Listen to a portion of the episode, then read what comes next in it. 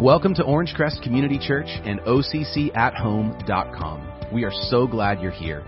At OCC, our mission is to invite people to take their next steps with Jesus. And so we pray that through our time together, you're encouraged and challenged to move forward in your relationship with Jesus Christ. Thank you so much for listening. Hey everyone, great to see you. And what a beautiful evening. Especially compared to last Sunday night, which was probably 20 degrees cooler. So thanks for coming out tonight. This is a lot of fun. And it's so great to see so many faces, some familiar, some newer faces.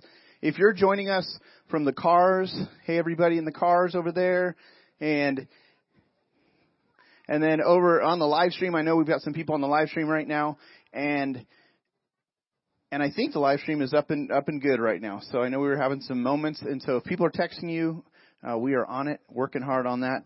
And so I wanted to thank our Kids Zone Ministry team right now, and all the volunteers. Yeah, let's thank all the Kids Zone Ministry team who helped pull off an amazing event yesterday for our Kids Zone drive-through extravaganza. If any of you came out yesterday to that event, then if that was your first time uh, hearing about our church, then we want to welcome you again to OCC, Orange Crest Community Church. We usually meet at the Orange Terrace Community Center where we held that event yesterday. But we've been meeting here in the evening since September and we would love to meet you again. You heard, but there's some tents over there and we would love to give you a free gift, a coffee mug. We'd love to meet you and just say hi.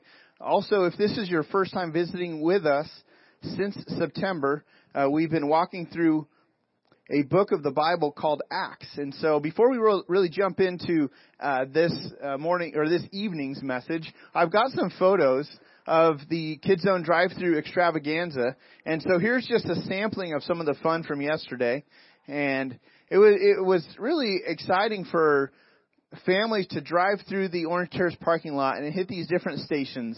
And I've just got a few. This is one that where the kids could actually uh, do the sort of pie in the face, the whipped cream in the face. And so we had some willing volunteers.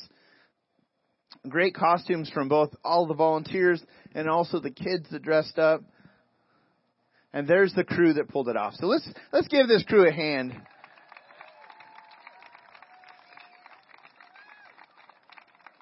I took my daughter and I, I tell you, the, our, our Kids Zone crew just did a fantastic job. And so as one of the parents who benefited from it, thank you so much, volunteers for, for pouring into the next generation here.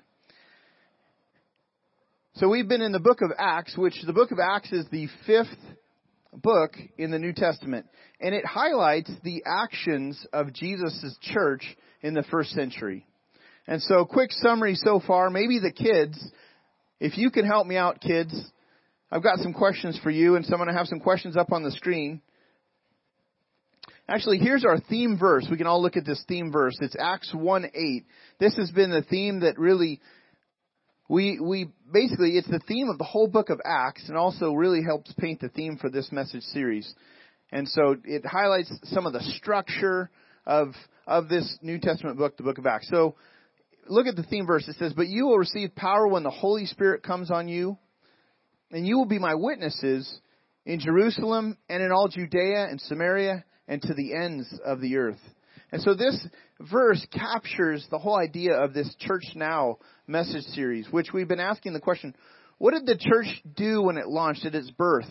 And then what, and, and then can we see that happen again? And really, we believe that we can see movements of God with every generation. And so here's a quick summary so far. Chapter 1 in Acts, Jesus gave his followers this assignment, Acts 1 8. And this remains the mission and the assignment and the purpose of Christ's followers and of churches. So kids, do you remember where Jesus went after he gave them their assignment in Acts 1 8? After he said this, where did Jesus go?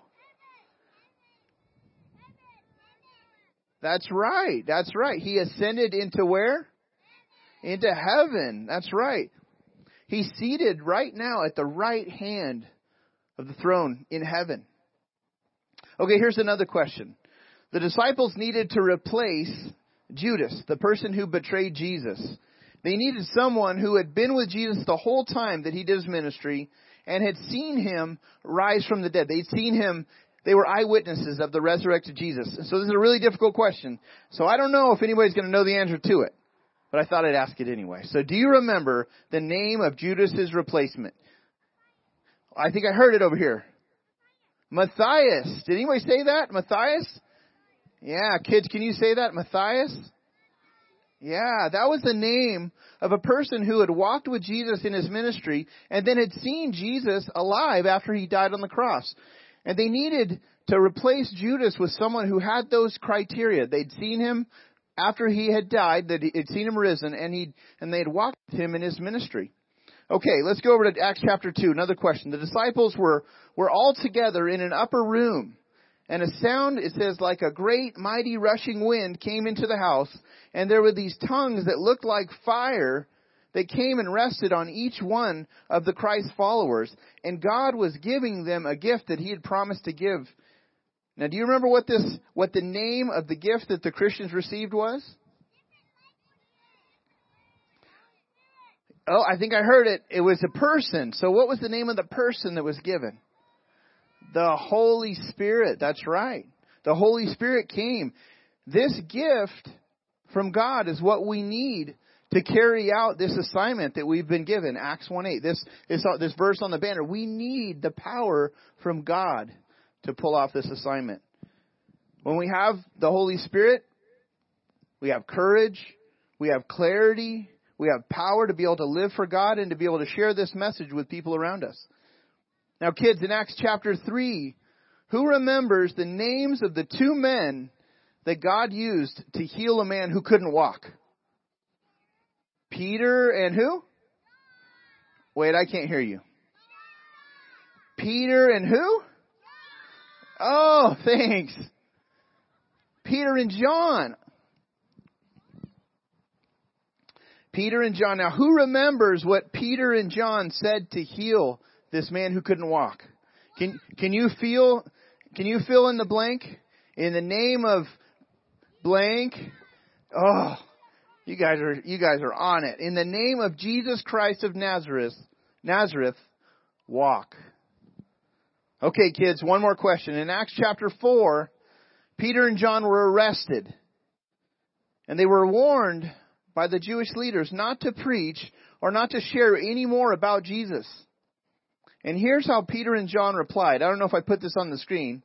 Acts 4, 19 and 20. What Peter and John said is, it's not, whether it's right in the sight of God for us to listen to you rather than to God, you decide. For we are unable to stop speaking about what we have seen and what we have heard. See, they believed that Jesus rose from the dead. They were eyewitnesses. So kids, Here's the question. Are Peter and John an example of fear or courage? Courage. That's right. They had so much courage. They were released from jail and then they gathered with the other Christians and they prayed as a group for even more courage to keep boldly sharing this message of faith and hope in Jesus. You see, following Jesus builds boldness and courage. This is true today. Following Jesus, it builds this in our heart, kids and adults. Boldness and courage. And so, hey, kids, thanks for helping us get all caught up. Okay, we needed that. All the adults here needed you to catch us up. So thank you so much. And in a little bit, kids, we've got a video for you, okay? So I'll let you know when that's when that's here, okay? So at the end of Acts chapter 4, we saw examples of deep sacrifice as people they shared with people who were in need and even deeply sacrificed for the sale of of land profits they made off selling their homes and fields. And there were these people that just said here and they brought their resources financially to give to, to the church leaders to help people in need and to help the church advance and move forward, which leads us to chapter 5 in Acts. And it's a really sad and sobering story about a married couple. Acts chapter 5. So let's take a look. Acts 5 verses 1 through 11. It says, But a man named Ananias with his wife Sapphira sold a piece of property. Just like others had been selling property and bringing those, those monies to help the church, this man Ananias and Sapphira sold a piece of property. However, he kept back part of the proceeds with his wife's knowledge and brought a portion of it and laid it at the apostles' feet. Now this couple, they saw other people's generosity and they brought this money and the implication here is that they acted like it was the full proceed of their sale, but it was only a portion. But they acted like it was everything. Now, Peter says, Ananias, Peter asked, why has Satan filled your heart to lie to the Holy Spirit and keep back part of the proceeds of the land? Wasn't it yours while you possessed it? And after it was sold, wasn't it your, at your disposal? Why is it that you planned this thing in your heart? You've not lied to people, but to God. You see, God was speaking to Peter, this church leader. That's how Peter knew this was a lie. This man, Ananias, his motivation was selfish. He actually wanted to, he wanted the praise, he wanted the attention that others were getting that were deeply sacrificing. And Peter's essentially saying, Hey, Ananias, you didn't have to give it all. Nobody forced you to do that. You, you, you could have given it all like others had, but you didn't have to. You weren't required to. Remember last week we, we highlighted a man named Barnabas. His name was Barnabas who gave from the proceeds of his land.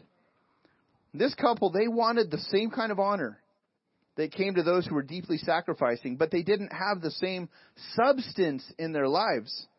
They were lacking that kind of character. This reminds me of a proverb, Proverb chapter 25 verse 14. Take a look, it's on the screen. Like clouds and wind without rain is the man who boasts of a gift he does not give. Let that verse, let that proverb sink in. Like clouds and wind without rain is a man who boasts of a gift he does not give. You know, some weather systems look real and powerful, but just like this verse, this couple was lacking the substance. And Peter calls them out. So Acts 5 verse 4, he says, You've not lied to people, but you've lied to God. This is connecting a few things. One, the Holy Spirit, you know, you've lied to the Holy Spirit, he says earlier. Now he's saying you've lied to God. He's equating the Holy Spirit to God because the Holy Spirit is God one of the members of the Trinity Father, Son, Holy Spirit. And again, Peter's saying, look, you didn't have to give. This was not a version of Christian socialism. This was not everybody has to give, so everybody gets something. No. That's why Peter actually highlighted it was yours to keep or to give. It's up to you. But what they did was doubly deceitful. And here's why. They wanted to profit off of the attention first, and then they also kept the profit from the sale on the side as a secret. And their hypocrisy brought, you know, it brought them almost immediate consequences. So look, take a look, verse 5. When he, Ananias, this deceitful man, heard these words, Ananias dropped dead, and a great fear came on all who heard. The young man got up, they wrapped his body, carried him out, and buried him. Now, I don't know why God's judgment was so severe and so immediate. People lie to God all the time. Have you lied to God? I've lied.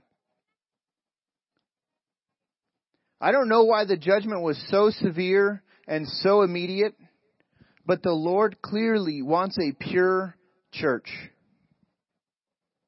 He wants a holy group of people, and especially in this early church, he needed, he wanted a group who was pure. And so he would remove sin from the church in order to purify and create something that was healthy to move forward. And this was an example of the seriousness of sin. And the description of Ananias' scheming leads us to think that he was likely hiding other sin and it was spreading like a cancer. And so more than likely, things were piling up in his life and this was just another thing. And sadly, it infected his wife's heart as well. And so verse 7 it says, about three hours later, his wife came in not knowing what had happened. She had no idea that her husband had dropped dead. Verse 8, tell me, Peter asked her, did you sell the land for this price? Yes, she said, for that price. She decided to just keep on lying. Then Peter said to her, why did you agree to test the Spirit of the Lord? Look, the feet of those who have buried your husband are at the door, and they will carry you out. And instantly she just drops dead at his feet, at Peter's feet. And when the young men came in, they found her dead. They carried her out and they buried her beside her husband. This couple, they wanted to make a name for themselves. They wanted to, you know, have, you know, their story told, but not for that reason. And you know what? Their story made a huge impression. Verse 11 says, Then great fear came on the whole church and all who heard these things. So we learn from this couple who claimed to be Christ followers. Here's what we learn. Don't play games with God. This is an example of God removing sin from the body so that he can move the church forward with purity. This is what God wants. He wants purity. Not perfection. If this were required, if God required perfection, then none of us would have any hope. But he wants a church who is purified, who's staying clear. Meaning when God, when we sin, when God convicts us of our sin, that we would confess that to Him. That we would constantly remind ourselves, God, you're way up here and I'm way down here.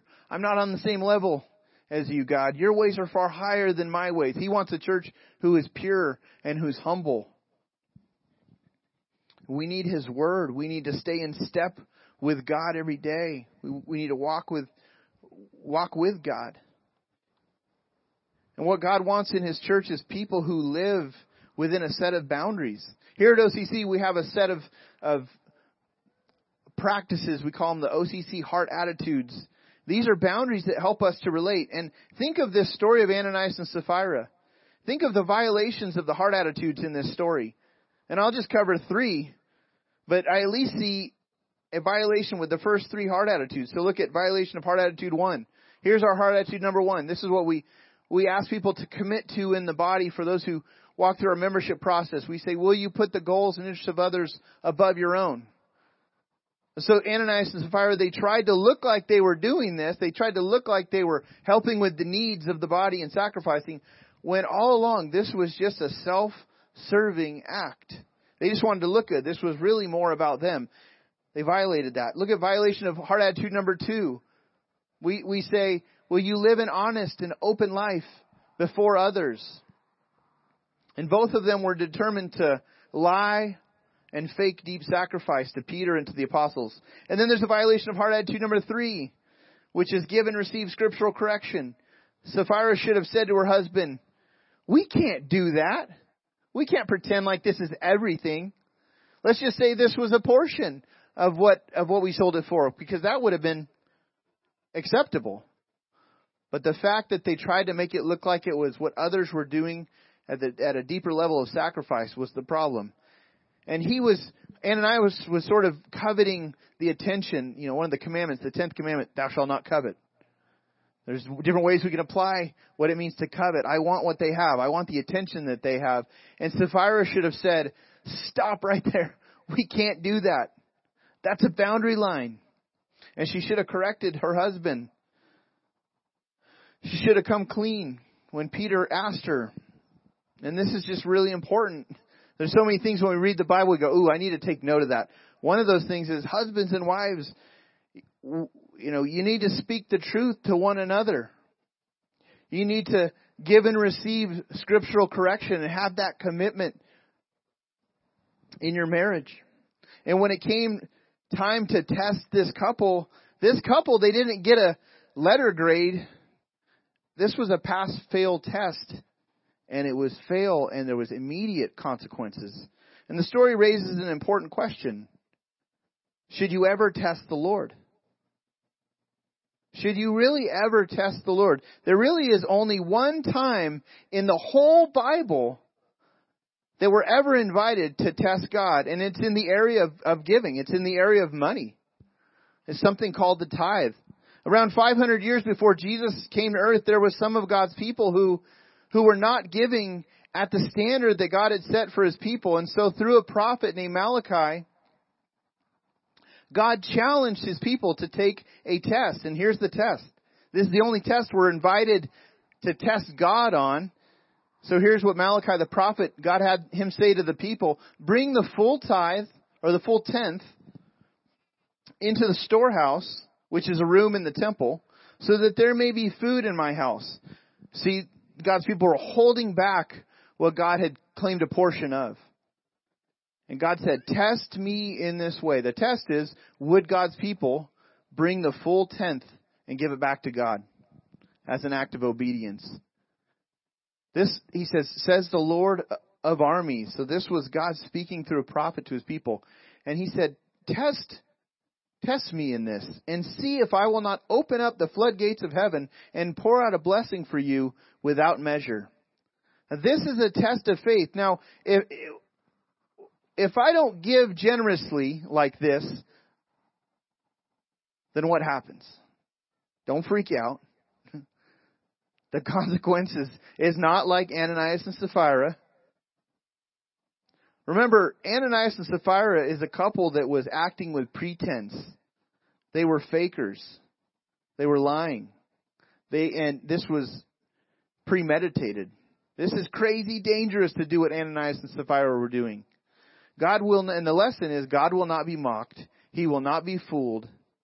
There's no games. But the test here in Malachi is on God. If I give generously at a faith obedience level, I get to see God come through in ways I could only imagine. And if you don't believe it, you got to take the test. And so I encourage you to build generosity into your life.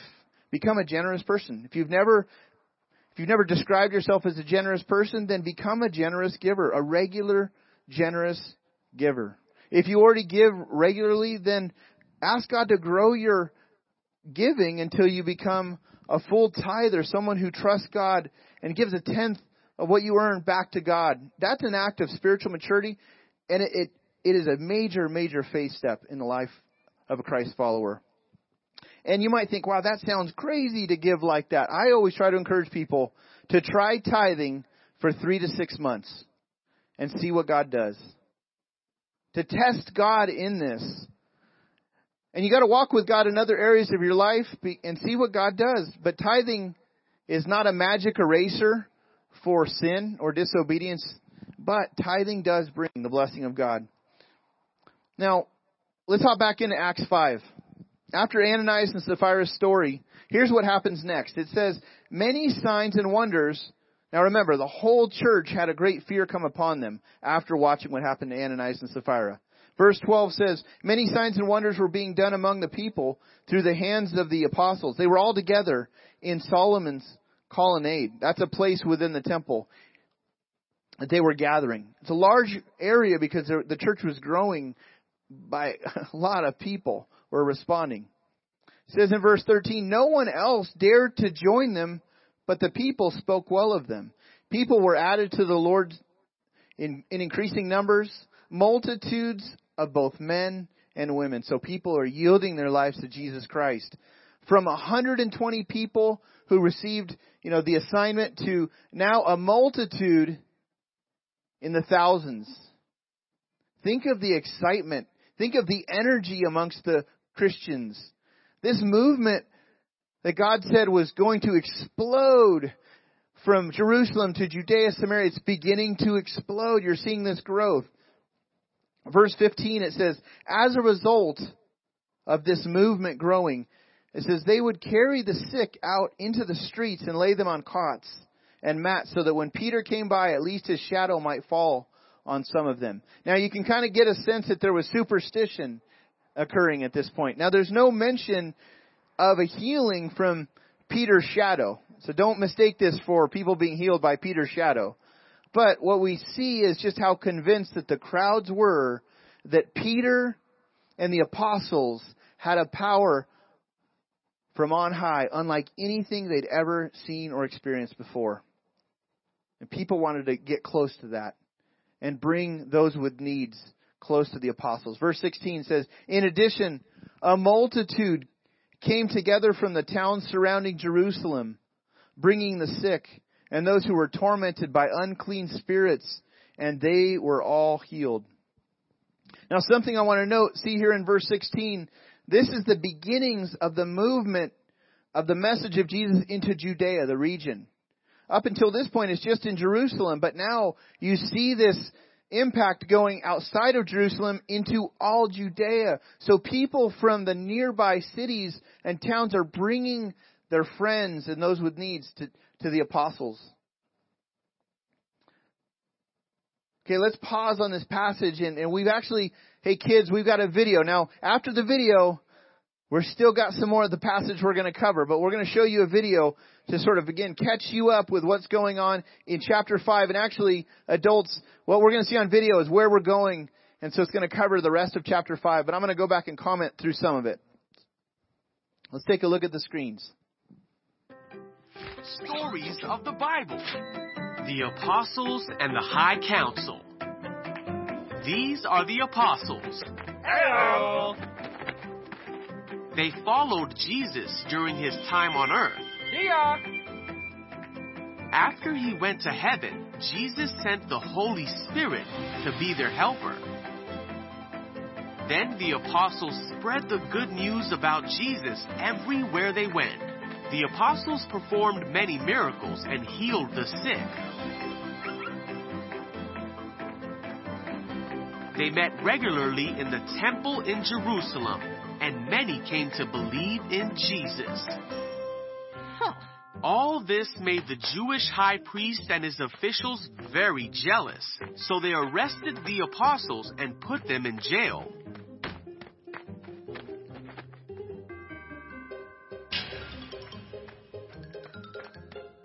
But an angel of the Lord came in the night Whoa. and opened the gate of the jail. The angel told them to go to the temple and tell people about Jesus. Got it. So at daybreak, the apostles went to the temple and told people about Jesus, as the angel told them to. Meanwhile, the high priest and his officials called together a meeting of the high council. They sent the guards to bring the apostles out of jail, but when they went to the jail, they were gone. Wait, what? They returned to the council and reported that the men were gone. Guess what? Then someone arrived and announced that the men who were in jail were standing in the temple, teaching people. Go get him. The captain went with his temple guards and arrested the apostles. Come on, you. They brought them before the high council. The high priest said, We gave you strict orders never again to teach in this man's name. Um, yeah, but. But Peter and the apostles said, We must obey God rather than any human authority. They told Jesus story that he was raised from the dead after they hung him on the cross and that now he was in heaven. They told him that Jesus did all these things so that people of Israel would turn to God and be forgiven for their sins. This made the high council furious and they decided to kill the apostles. But one Pharisee named Gamaliel stood up and ordered that the men be sent outside the council for a while. Then he warned his fellow Jewish leaders that killing the apostles might bring more trouble than good. He advised them to leave the apostles alone. That's a good point. The other Pharisees saw his point and accepted his advice. They called the apostles in and had them beat up, but they didn't kill them. They ordered them to never speak in the name of Jesus, and then they let them go. The apostles left the high council happy that God thought them worthy to suffer for preaching the name of Jesus. And every day in the temple and from house to house, they continued to teach and preach this message Jesus is the Messiah.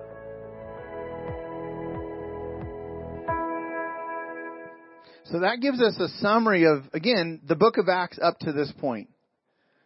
So with all the commotion and the rapid growth of the church, it made the other religious leaders furious to see the church exploding like it was and to keep hearing that these men, these Christ followers were sharing that Jesus, the one who died, had risen from the dead.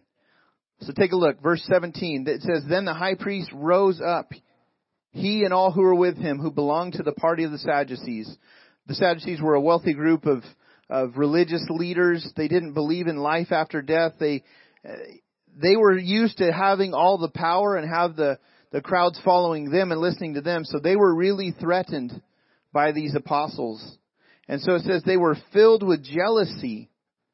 And so it says they arrested the apostles and they put them in the public jail. The apostles are back in jail. Now remember before, they were in jail in a previous chapter and they were let out. And here again, they're in jail, but as you saw in that video a moment ago, they're, they're released. And so in verse 19, but an angel of the Lord opened the doors of the jail during the night. It's like the original In-N-Out. I know that's kind of corny, but I jotted that down in my in my journal this week. Also, I haven't had dinner yet, so I'm hungry. But they're in and they're out. An angel of the Lord opened the doors of the jail, verse 19, during the night, and brought them out. And the angel said, Go and stand in the temple.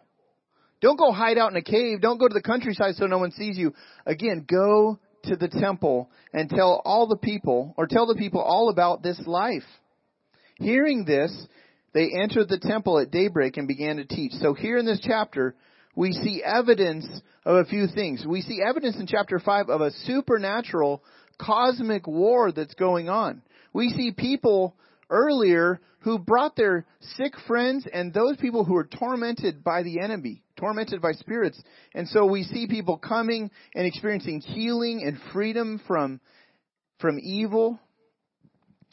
Because that's what the enemy does. He works to hassle us. He works to mess with us. He works to deceive and trip us up. But also what we see in chapter 5 is we see that God's holy angels minister to us. They guard us. They assist us. They, they help us. They deliver us. And you see that in chapter 5 where you see the interaction of both the unholy angels and the holy angels who are coming to aid in the deliverance from prison of the apostles. Now I remember first being exposed to this idea of this cosmic war when I was a kid and probably like almost a early teenager. I remember seeing this picture about a father praying for his child. Has anybody seen this before? It's an old picture. It's I, I don't remember what the artist's name is, but if you look at the picture and then the if you look above the father, here's the next slide, above the father. Yeah, you see an angel there fighting off an evil one. You see there's a war in the supernatural realm. Moms, dads, friends, this life is a spiritual battle. There are things that that as we pray, as we walk with God, God is working to, to help us, but we also experience a fair amount of opposition when we're trying to make progress. And we experience the opposition while, while we take and buy up the opportunities that God has said, I want you to do. I want you to make your life about advancing my kingdom. And as we take those opportunities, we experience a fair amount of opposition and challenge. And it's, it's helpful and comforting to know that as we pray, God sends aid assistance, those angels that help and guard and minister. And one of the primary tools that the enemy uses to attack God and the church is he, he aims to stir up leaders and those in authority to try to block the work of God. This is one of the ways that the enemy works. Is he's trying to stir up leaders, those with the power, so that they would punish the church, try to threaten the church, try to silence and block the church because the enemy doesn't want to see God's mission and assignment in advance. And that's exactly what we see play out in the end of this chapter is the enemy stirs up the religious leaders there in Jerusalem who oppose the progress that's being made of the disciples or of the apostles. Look at verse 21. When the high priest and those who were with him arrived, they convened the Sanhedrin, the full council of the Israelites. They sent orders to the jail to have them brought. Remember, they think the apostles are in prison. But when the high priest and the associates arrived, they called together the Sanhedrin, the full assembly of the elders of Israel, and sent to the jail for the for the apostles. But on arriving at the jail, the officers didn't find them there. And so they went back and reported, we found the jail securely locked with the guards standing at the doors, but when we opened them, we found no one inside. Remember, in and out. On hearing this report, the captain of the temple guard and the chief priests were puzzled, wondering what would come of this. And then someone came and said, look, the men, someone, a messenger comes and says, look, the men you put in jail are standing in the temple right now teaching the people. At that, the captain, the captain of the temple, this is, he's the second in command. The most powerful religious authority was the high priest. The number two was the captain of the temple. Oftentimes these individuals would become the next high priest. So the captain of the temple says, you know, he, he, he's like, I've got it. I'll go and find out what's going on. So he went with his officers and he brought the apostles. It says they didn't use force because they feared that the people would stone them. What this goes to show is the size of the crowd who were curious and leaning in is truly exploding. Christianity is, it's exploding at this point. Verse 27, it says, after they brought them in, they had them, the apostles, stand before this council, the Sanhedrin, and the high priest asked, Didn't we strictly order you not to teach in this name? Whose name?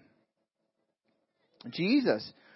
Didn't we, didn't we warn you to not teach in his name? Look, he says, you have filled Jerusalem with your teaching, and you're determined to make us guilty of this man's blood, of Jesus' blood.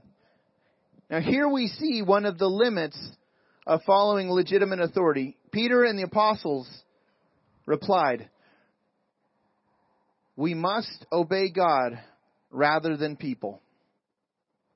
This is the same Peter who only months before denied Jesus after seeing, once he saw the risen Jesus, once the Holy Spirit empowered the church, this is Peter boldly saying, we must obey God rather than you. Peter's saying, we've been given this assignment and we can't stay silent. He's saying, we're Christ's witnesses here in our region and in neighboring regions and in every direction to the ends of the earth. And make no mistake, if you're a Christ follower and you want to remain faithful to our Lord, you're going to have moments of your own just like this where the pressure is on to try to silence you to get you to give into fear, to get you to give into embarrassment, to get you to, to be silent about your beliefs. There's no way around this. And what a privilege to be on the same assignment as these apostles. You see, this hasn't changed. This was their marching orders. This is still the marching orders of the church. We must obey God rather than man. And Peter continues in verse 30, the God of our ancestors raised up Jesus, whom you had murdered by hanging him on a tree. God exalted this man to the high, to his right hand as ruler and savior to give repentance to Israel and forgiveness of sins. Peter says, we're witnesses of these things, and so is the Holy Spirit, whom is God, whom God has given to those who obey him. When you look at every sermon in the book of Acts, it's the same theme. It's death of Jesus, resurrection of Jesus, repent, meaning turn, turn around, stop going your way, and turn towards God, and then yield. Obey your, obey the Lord. Yield your life to Him. That's the same message that you and I have received. We've inherited that, and now it's our role to pass it on today and to the next generation. And for now, in our country, for now, we have this freedom to be able to share this faith, this living hope. Let's not waste this opportunity that we've been given to share our faith. In some parts of, of the world, it is illegal for people to share about Christ and to preach about Christ. And so others in other closed countries, they can really identify with this story much more than any of us really can. But if you've enjoyed the religious freedom that we've experienced since the founding of this country, then thank God for that freedom. Pray for our country. Engage. If you haven't voted, vote on Tuesday. And then raise your voice to protect our religious freedom because this is something that is sweet that we've been able to enjoy.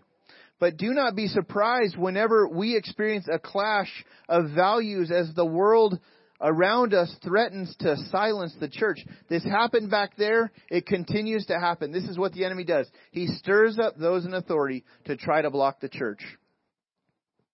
And whenever that occurs, take Peter's example. We must obey God rather than people. Always go with God's word. Always set your loyalty firm. Don't expect that you're going to experience heaven on earth because this is not heaven. And oftentimes we get so disappointed that it's not heaven yet. and I understand that. And I'm longing for that experience to be with God without the, the struggle and the sin and the challenges and the opposition. But Jesus told us, look, do not be surprised when there's opposition here. And what Jesus said is, look, I promise I'm going to be with you through it all. Look at how this story ends. Verse 33. When they heard this, the authorities heard this response from Peter. We must obey God rather than people. They were enraged and they wanted to kill the apostles. These guys were so angry, so furious, so jealous that they were ready to take the apostles into the courtyard to stone them. That's what they would have done. Verse 34 says, But a Pharisee named Gamaliel, a teacher of the law who was respected by all the people, this is a high ranking Jewish leader, probably the highest and most well known of that day, Gamaliel. He was Paul's mentor. He was trained by one of the most famous rabbis. He was he had the most influence in those days, and so whenever Gamaliel spoke and said, Hold on, everyone, he had the clout, he had the influence so that everyone stopped and they listened. Gamaliel, he stood up in the Sanhedrin and he ordered the men to be taken outside for a little while, and he said to them, he sends the apostles outside and he tells his fellow Jewish, the Jewish council, he said, Men of Israel, be careful about what you're about to do to these men. And he says, some time ago, Theudas rose up, claiming to be somebody. This is a person who lived around 83, uh, between 83 and 84. He said, some time ago, Theudas rose up claiming to be somebody, and a group of about a hundred men rallied to him. He was killed, and all of his followers were dispersed and came to nothing. After this man, Judas, the Galilean, he rose up in the days of the census, and he attracted a following.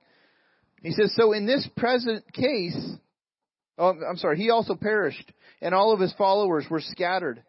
So in this present case, I tell you, stay away from these men and leave them alone. For if this plan or if this work is of human origin, it will fail.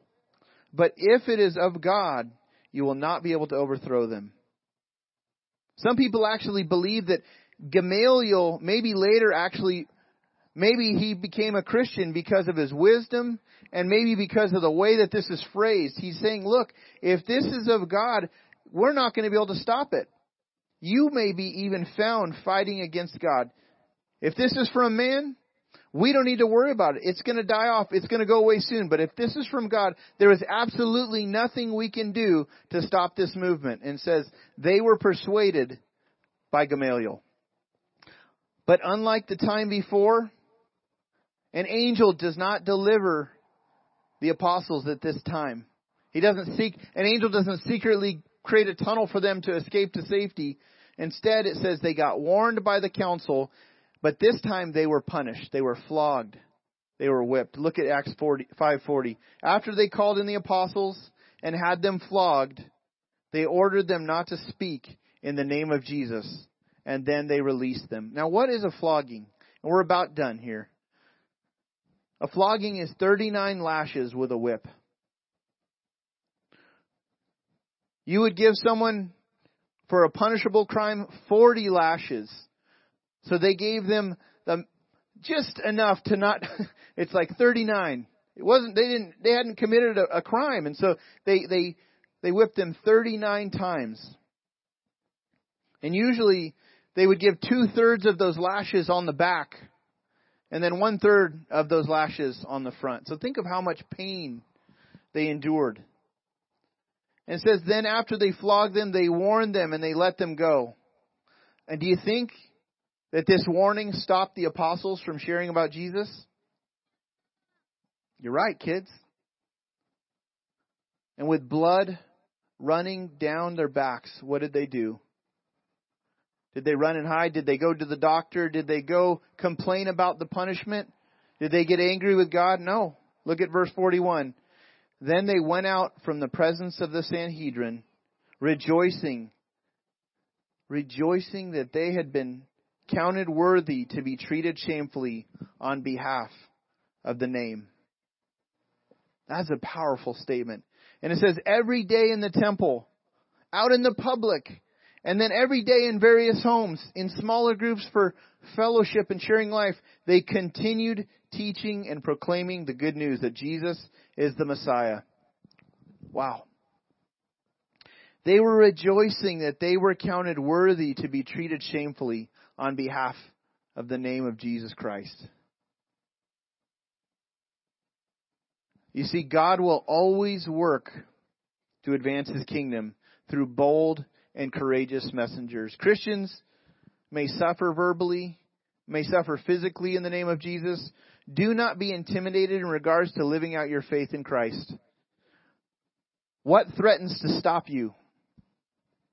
Embarrassment, rejection from friends, from family, fear that maybe you won't climb the ladder at work. Trust God. Trust God to either deliver you in suffering or to comfort you while you're enduring it. It's, we're to be counted worthy whenever we're to rejoice whenever we suffer for Christ. We've covered Acts chapter 5 tonight. Next week we're going to look at Acts chapter 6 and Acts chapter 7 together. It tells the story of Stephen. This is the first Christian martyr. And if you want to read that ahead of time, you can sort of begin to prepare and study up, and and and then we'll be looking at that text next week. But we, we are so glad that you're here tonight. If we can serve you in any way, if we can pray for you, um, please stop by those this tent right here if you need prayer. Right beside the screen, there's a prayer tent. Also, the connect tent over there is where our guest gifts are. But if if you're here tonight and and this is new to you, and this story is new to you, and you'd like to learn more, you'd like to talk to someone, uh, we would love, to, again, we'd love to pray with you tonight. There's a lot of different aspects that show up in Acts chapter 5, and so there's different segments from Ananias and Sapphira's story to the to the way that the church was was caring for people and loving people, to the way that they boldly and without fear just kept proclaiming about Jesus. And so we want to encourage you tonight to live with boldness and to live with courage. Men, we would love to see men's camping summit. The deadline is tonight to sign up and, and it's twenty dollars and so we would love to see you there. Uh, let's be praying. Obviously this is an important week for our nation. Let's pray right now for our country, for the election this week. Uh, and let's ask God to give us courage and boldness to continue to share about Him. Would you join me in prayer? Father, we thank you for your word. We thank you for the history of seeing the movement of Christianity, how it exploded from a small group of people to this just giant movement, worldwide movement that it is today. We know that this mission and assignment is not fully done. It's not fully been accomplished yet. And so, God, that's why you've left us here, is because you want us to join you in this. And for those that are here that would say, I, I, I'm, I'm going my own way in life and, and I'm not yet a Christ follower and I, I'm exploring and I'm open, I'm interested. God, I pray that, that you would give us an opportunity to, to bring more clarity to those that need you. To those who would say, I, I'm, I'm stuck. I'm trying to make it in this life, but I just keep tripping up. And I'm not making progress and I need help.